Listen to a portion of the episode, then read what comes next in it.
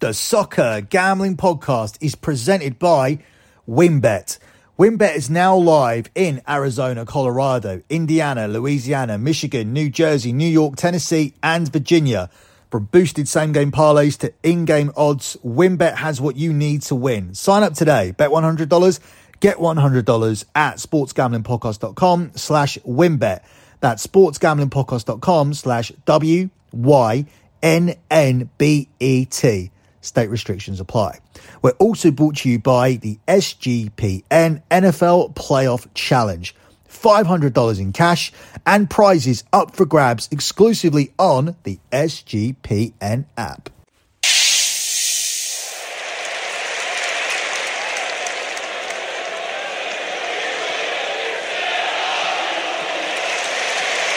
Cancelo can shoot from distance, but not choosing to do so. Foden!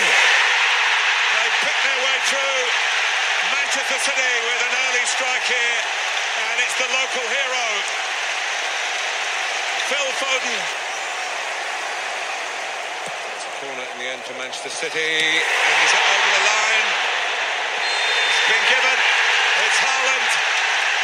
It's the magic touch. But when it matters, in the middle, there's no stopping him. De Bruyne. Haaland, can he reach it? You bet he can. You bet he can. What a pass. It's a thing of beauty from Kevin De Bruyne. We expect that. But now he's got someone on the end of it. The machine. Haaland makes his move. They're on the same page, those two. And how? And Foden! This is sensational. When do you see football like this? Breathtaking. Brilliant. United, no answer.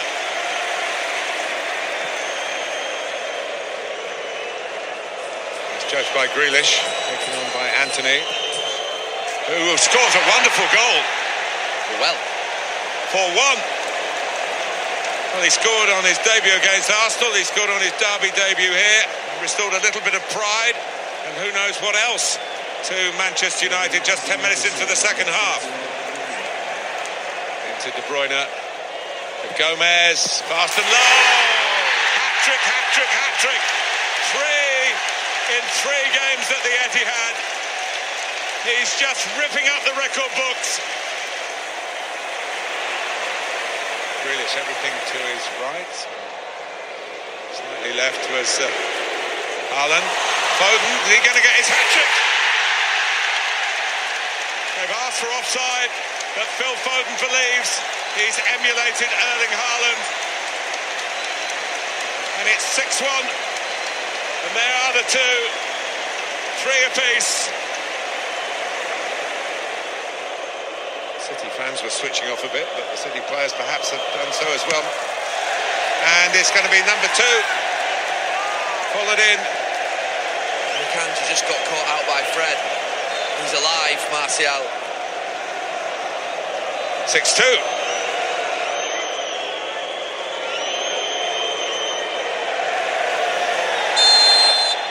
And they've got a penalty. Drama right to the end. For a sense of some respectability for Manchester United, and he puts it away for his second and United's third.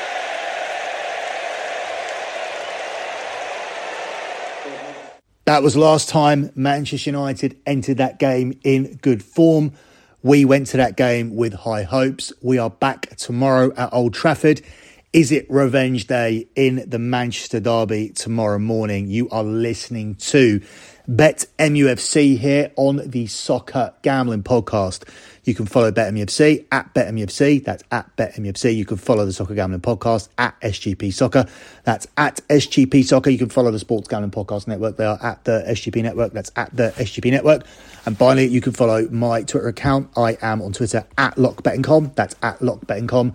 That is the Twitter account for LockBetting.com, who have delivered 115 months in a row of transparent track profit. The pin tweet on the Twitter account is always the P&L from the previous month, and at the moment you can see the month of December, which features all of the World Cup futures. If you like what you see, make sure you sign up for the service. So let's move on with this edition of Bet MUFC. As I said, Manchester Derby tomorrow. We're not going to spend too much time recapping the semi final in midweek. It was a routine victory. Man United heavily rotated and made heavy work of the first 70 minutes until Marcus Rashford on and came on and scored two goals that got us over the line for a 3 0 win. We have now avoided Manchester City in a competition because they are out. They were eliminated in midweek at the hands of Southampton. So now Manchester United and Newcastle are the front runners, and even they have been separated in the draw, with both of them facing relegation contenders. Newcastle will have to get past Southampton over two legs, and Manchester United need to get past Nottingham Forest. So it does look like Manchester United and Newcastle will face off in the EFL Cup final, and Manchester United are the favourites at the moment at 65 plus 120 to lift the trophy. So Erik Ten Hag could lift the trophy in his first year in charge, and we could finish in the top four. That would have been the absolute most that any fan could expect. But if Manchester United win the derby tomorrow, we go one point behind Manchester City. If there is any kind of slip up in the North London derby, we obviously get close to Arsenal, who we play next weekend. If we beat Manchester City and we beat Arsenal next weekend, and we have already beaten Arsenal this season. We're the only team to do so. Are we genuine title contenders? A lot of these type of questions were asked to Erik Ten Hag. Let's have a listen to what he had to say leading up to this Manchester derby tomorrow. Um, in terms of building up to this game. Obviously, played Manchester City once this season, and the first half in particular was not great. How um, how further forward do you think you are now, and how better prepared are you to meet a team like that? Yeah, it's uh, the question. Um, we have to to prove that tomorrow on the pitch. And there's only one truth: is always on the pitch. And so, uh, quite clear. Last time we did well, so we have to do tomorrow better.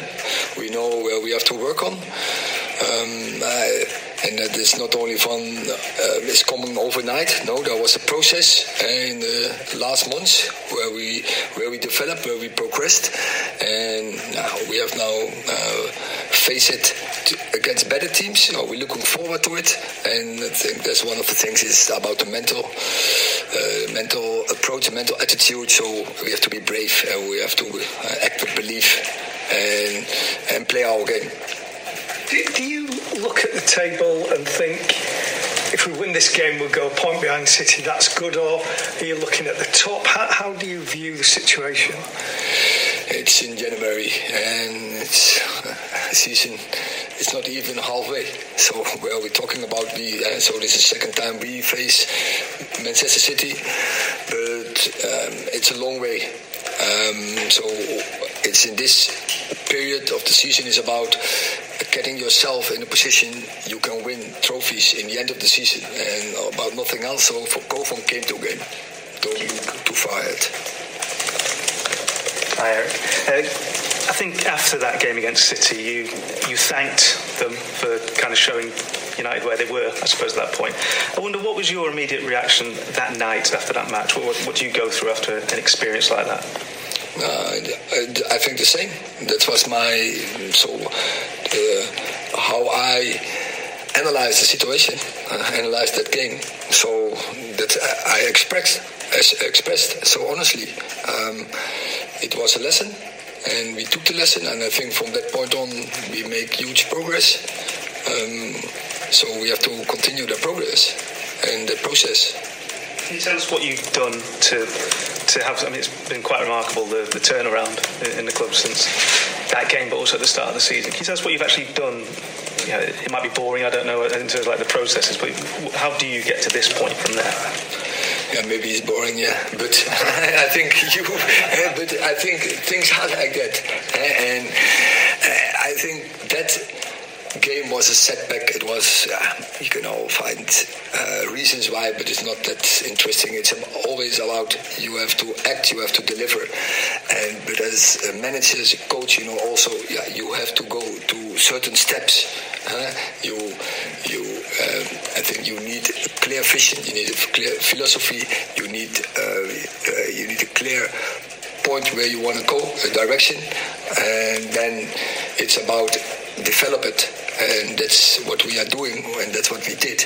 But yeah, that's the nice, in I think in uh, many things in life, but especially in top football, there's never an end point. Erik, you've had a contrasting week. Dave, you've won eight on the bounce. City lost in the cup. A big surprise, I think, for everybody in midweek. So, good time to play them or a bad time? I don't look, and of course we notice that they uh, had a setback. Clear. Um, and of course I've seen so the past weeks many games of them but we have to look at ourselves. We have to play our best game. Uh, it's all about us. And of course, opponent is always plays an important role in uh, in football. But you have to play your best game. And that is what I demand tomorrow for my players that they are on the pitch and play their best game together. And togetherness with uh, with full belief, uh, not naive, but um, come on the um, on the pitch and um, act as a winner. And 6-3 was, was quite a scoreline in, in October. Do you use that or have you been using that as motivation or, or have you been very keen to park that and, and push on? No, I don't. It's not about that game anymore. It's about, and it's the past. It's about the future. So the past you can't change, but you can change the future. And you're the fastest manager to 20 wins. How much satisfaction do you take from that? Uh, tells nothing. It's, uh, it's nice, but you deserve nothing for it. It's about uh, what I just said before. It's about uh, winning trophies, and so we are here in a project, and. Um, so we want to win in this project trophies, and that is what we have to work for. And day by day, give everything you have. Um, the players, uh, the staff, so uh, but everyone around this club uh, to win the trophies.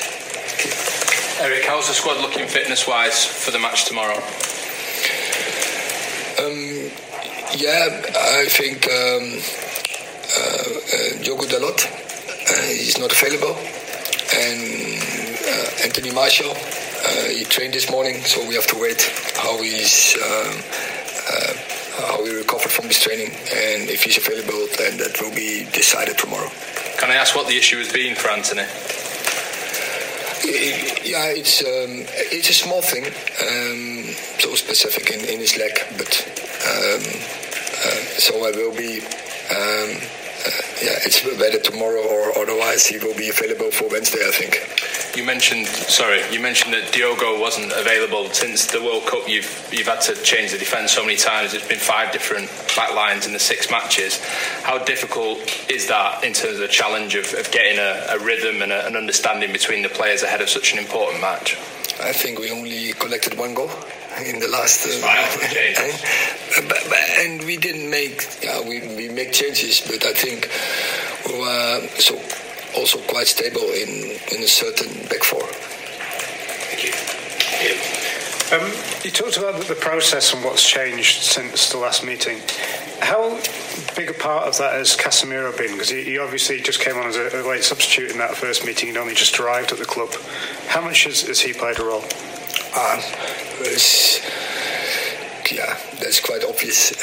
Um, and I said it from the beginning. And this team, he, they need yeah, a six. Uh, and what is a six? But I think in, in the, what is the definition?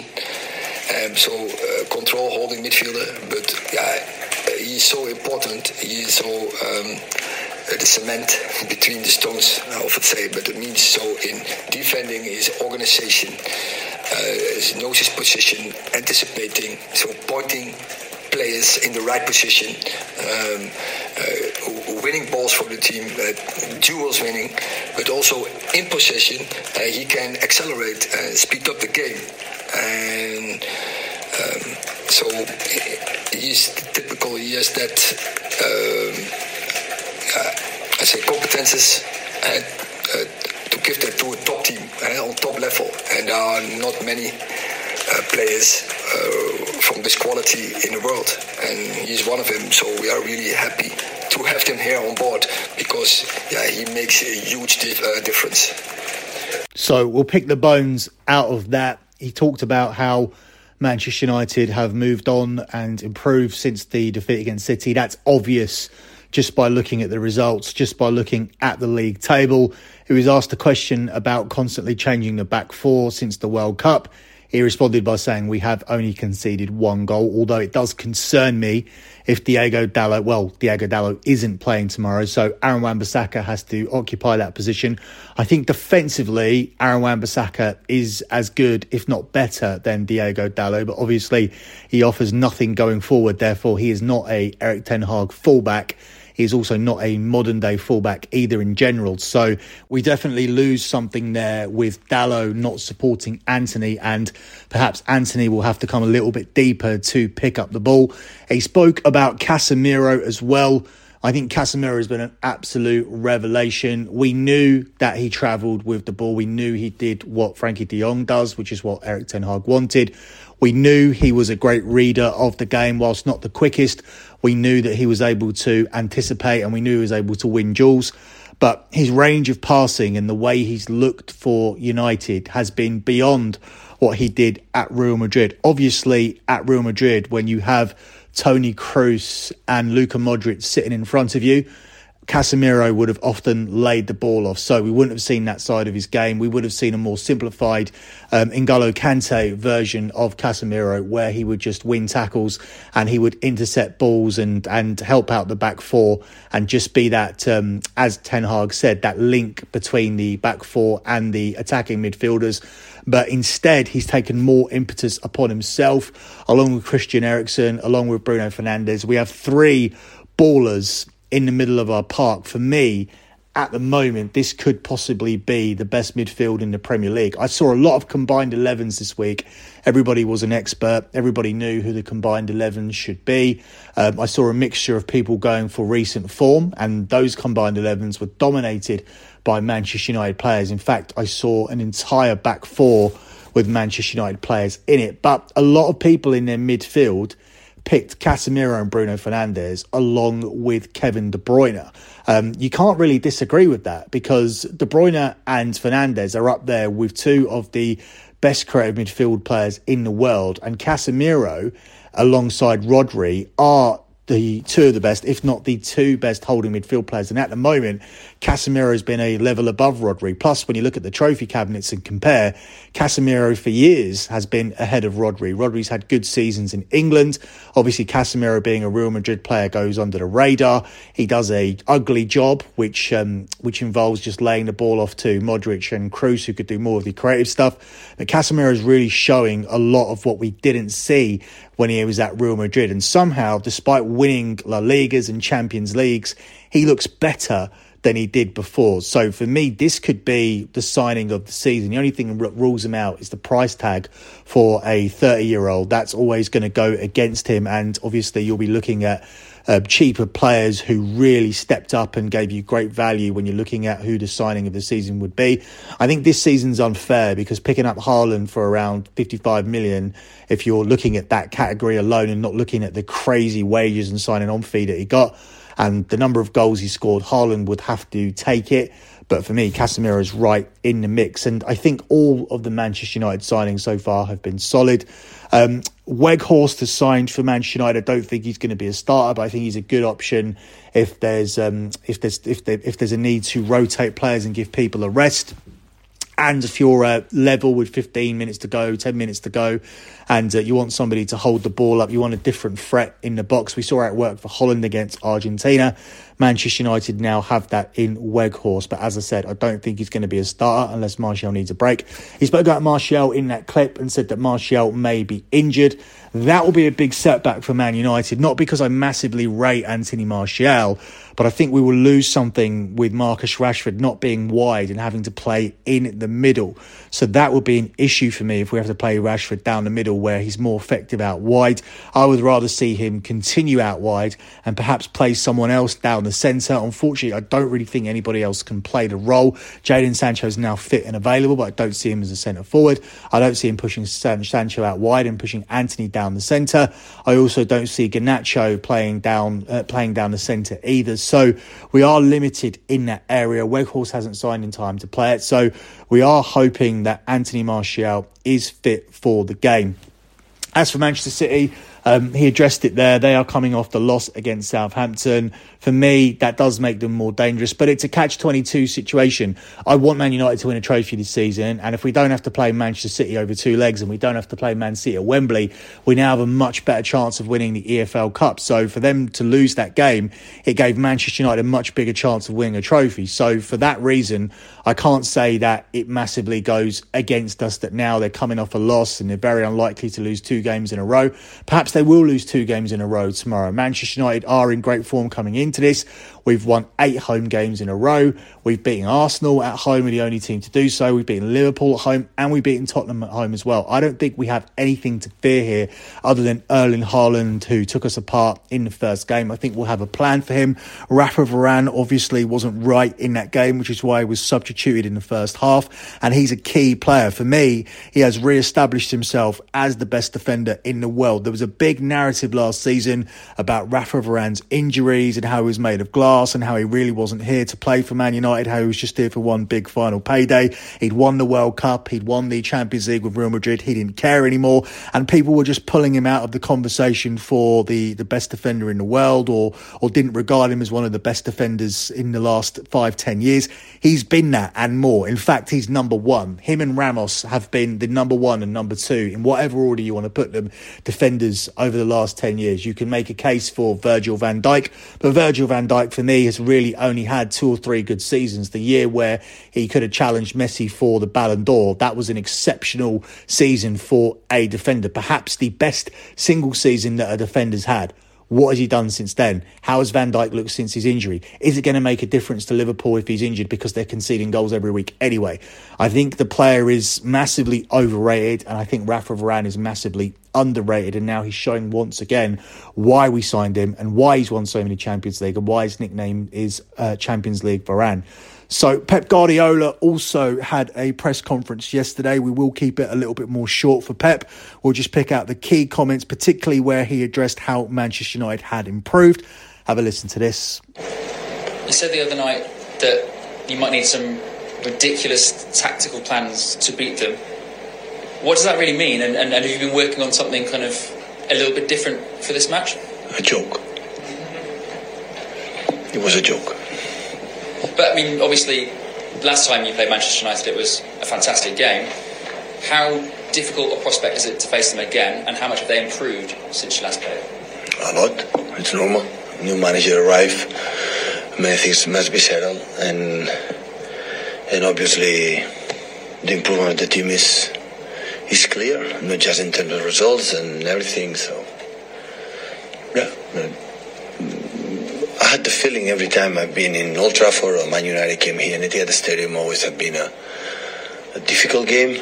A part was in our side, part against, but always the were attractive games because both teams want to try to, you know, win the game with a, a lot of quality players in both sides. So top class managers. So yeah, it will be a good game. Hi, Pep. Um, first, Southampton was obviously disappointing on Wednesday night. Have there been issues ironed out on the training field in the last 48 hours? No. Normal preparation for uh, next game. Ilkay Gundogan after the game said something's off at the minute. There's a, a missing recipe, were his words. Lack of desire, lack of hunger. That's quite concerning for City fans to hear. What What are your thoughts on, on those comments? City fans cannot complain about uh, what this team is able to do, have done, do, and will do. We cannot talk about on behalf of the City fans because City fans there are millions and know what every single City fan thinks. I'm not able to, to think about it. Saying that, what happened didn't surprise me. We tried to avoid it it happened, unfortunately. Hopefully, it's not going to happen again. But it's happened because we do four Premier Leagues in five years. And sometimes you have to reset the, this competition Carabao Cup dictate or show me exactly in terms of consistency, we were able to do it. And this was our strength in as a team, as a club in the previous seasons. But after back to back two times, this could happen. It normally happen. We are not ready to, you know, to to go there and be ourselves. I'm not talking about winning Carabao Cup. I'm not talking winning games. Let's be ourselves. Let's behave how we have to do in every single game. Unfortunately, I was a little bit concerned at the beginning of the season it could happen. Unfortunately, happened. I don't know it's going to happen again, but we will try to do it. I was going to say, so uh, uh, is that something that's got out of the system now? It's, have you got any concerns over the hunger and desire ahead of the derby tomorrow? No, I'm not concerned at all. Yeah, so that was Pep Guardiola. I don't know how to read his mood or the way he was there, whether he's losing the plot a little bit, and this is a great time to play them because there is finally a little bit of disharmony at Manchester City, or they're really, really, really fucking pissed off. They really, really want to bounce back tomorrow.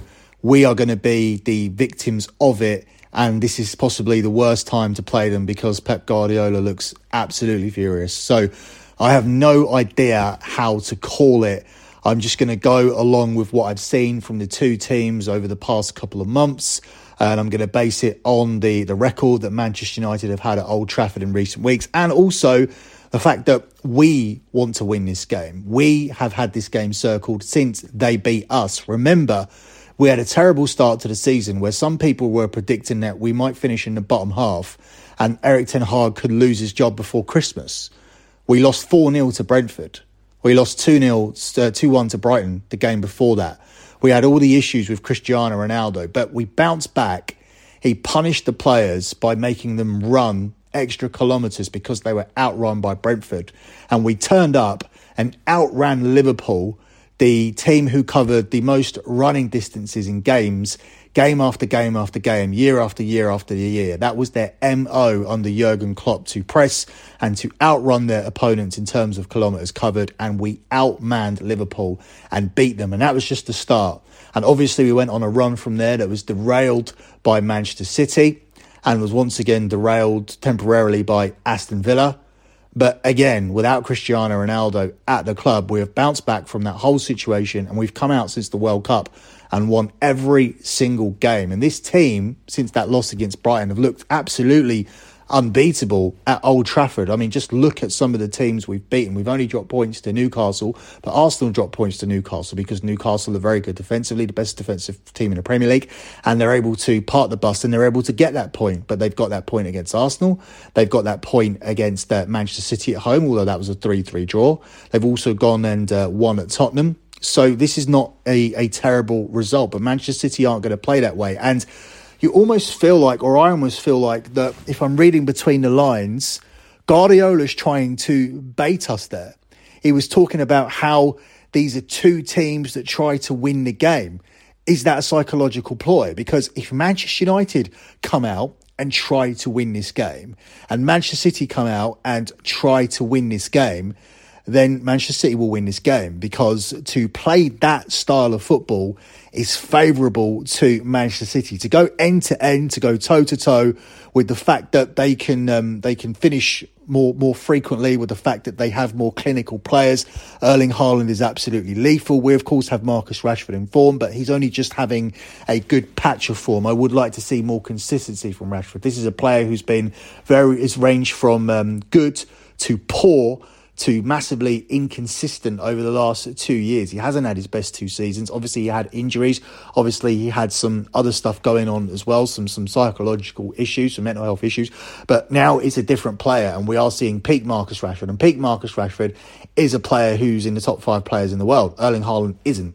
Erling Haaland is a number nine.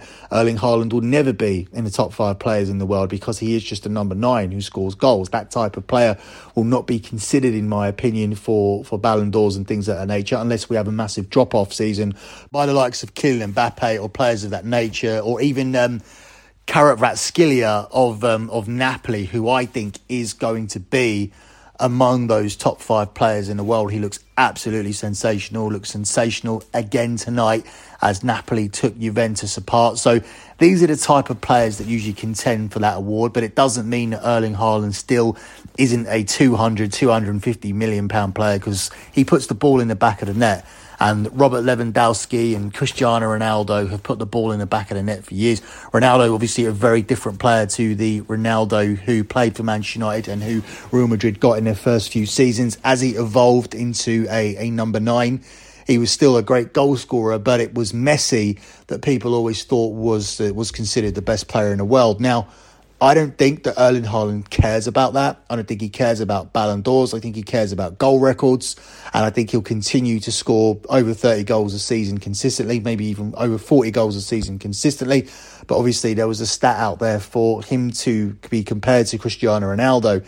He needs to score 40 goals a season for about 20 years. So that just really, like many other things, highlights how good Ronaldo and Messi were, and these comparisons to Kylian Mbappe are a little bit far fetched. He has a long, long way to go, but at the moment, especially coming off that last World Cup, for me, he is the number one player in the world. He will be the number one player in the world. But Marcus Rashford, the way he's playing, he can definitely get himself in the conversation if he continues to play that way. Stylistically, he's a very, very similar player. He picks up the ball deep, picks up the ball wide likes to do things, likes to run at players, likes to create, likes to come inside, have shots at goal, scores great goals, scores free kicks. So Marcus Rashford is in that conversation, but we're talking about such a small sample size. It's almost ridiculous to make the comparison at the moment because Kylian Mbappe has been doing it virtually every year since he burst on the scene, from when he was at Monaco to going to PSG. He's been up there scoring goals for years. He's been consistent for France. He's got France to a, a World Cup final. He's won a World Cup with France. So he's been to two World Cup finals already in his career. And for me, you cannot make the comparison at the moment. But Marcus Rashford is flying high. And if Manchester United are going to get anything from tomorrow's game, let alone win, Marcus Rashford is going to need a big performance. Looking at the odds, Man United are the 3 to 1 underdogs here. It's 3 to 1 on the draw, and it's 4 to 5 here on Manchester City. Looking at some of the other markets here for the game, if we look at the over under markets, it's um, four to seven on over two and a half goals, so it's very juiced. Five to four on under two and a half goals, and both teams to score. It's also four to seven on yes, and five to four on no. I think that's a no-brainer selection that we I think we will see um, three goals tomorrow. I also think we'll see both teams scoring tomorrow. I don't think either one are going to be able to keep each other out. So combining both teams to score and over two and a half goals could be another way to go. That's actually a plus money selection. Both teams to score with over two and a half goals is available at 11 to 10. Another pick that I like here is Manchester United on the double chance market. Now, that doesn't mean Manchester United have to win this game. We're simply betting on Manchester City to not win again against Manchester United. So we're betting on Manchester City to not do the double over Manchester United and for Manchester United to get something from this game. That is also a plus money selection. That one is available at 21 to 20. And um, I strongly believe that Manchester United are going to get something from this game. I'm not saying this as a supporter. Over the years, I've been very unbiased. Multiple times I have picked against Manchester United. But also recently, we've made a lot of money on this show because I've had a very, very good read on Man United and we have been successful making money. And I think tomorrow, Manchester United will be able to avoid a defeat. Interesting data adds here.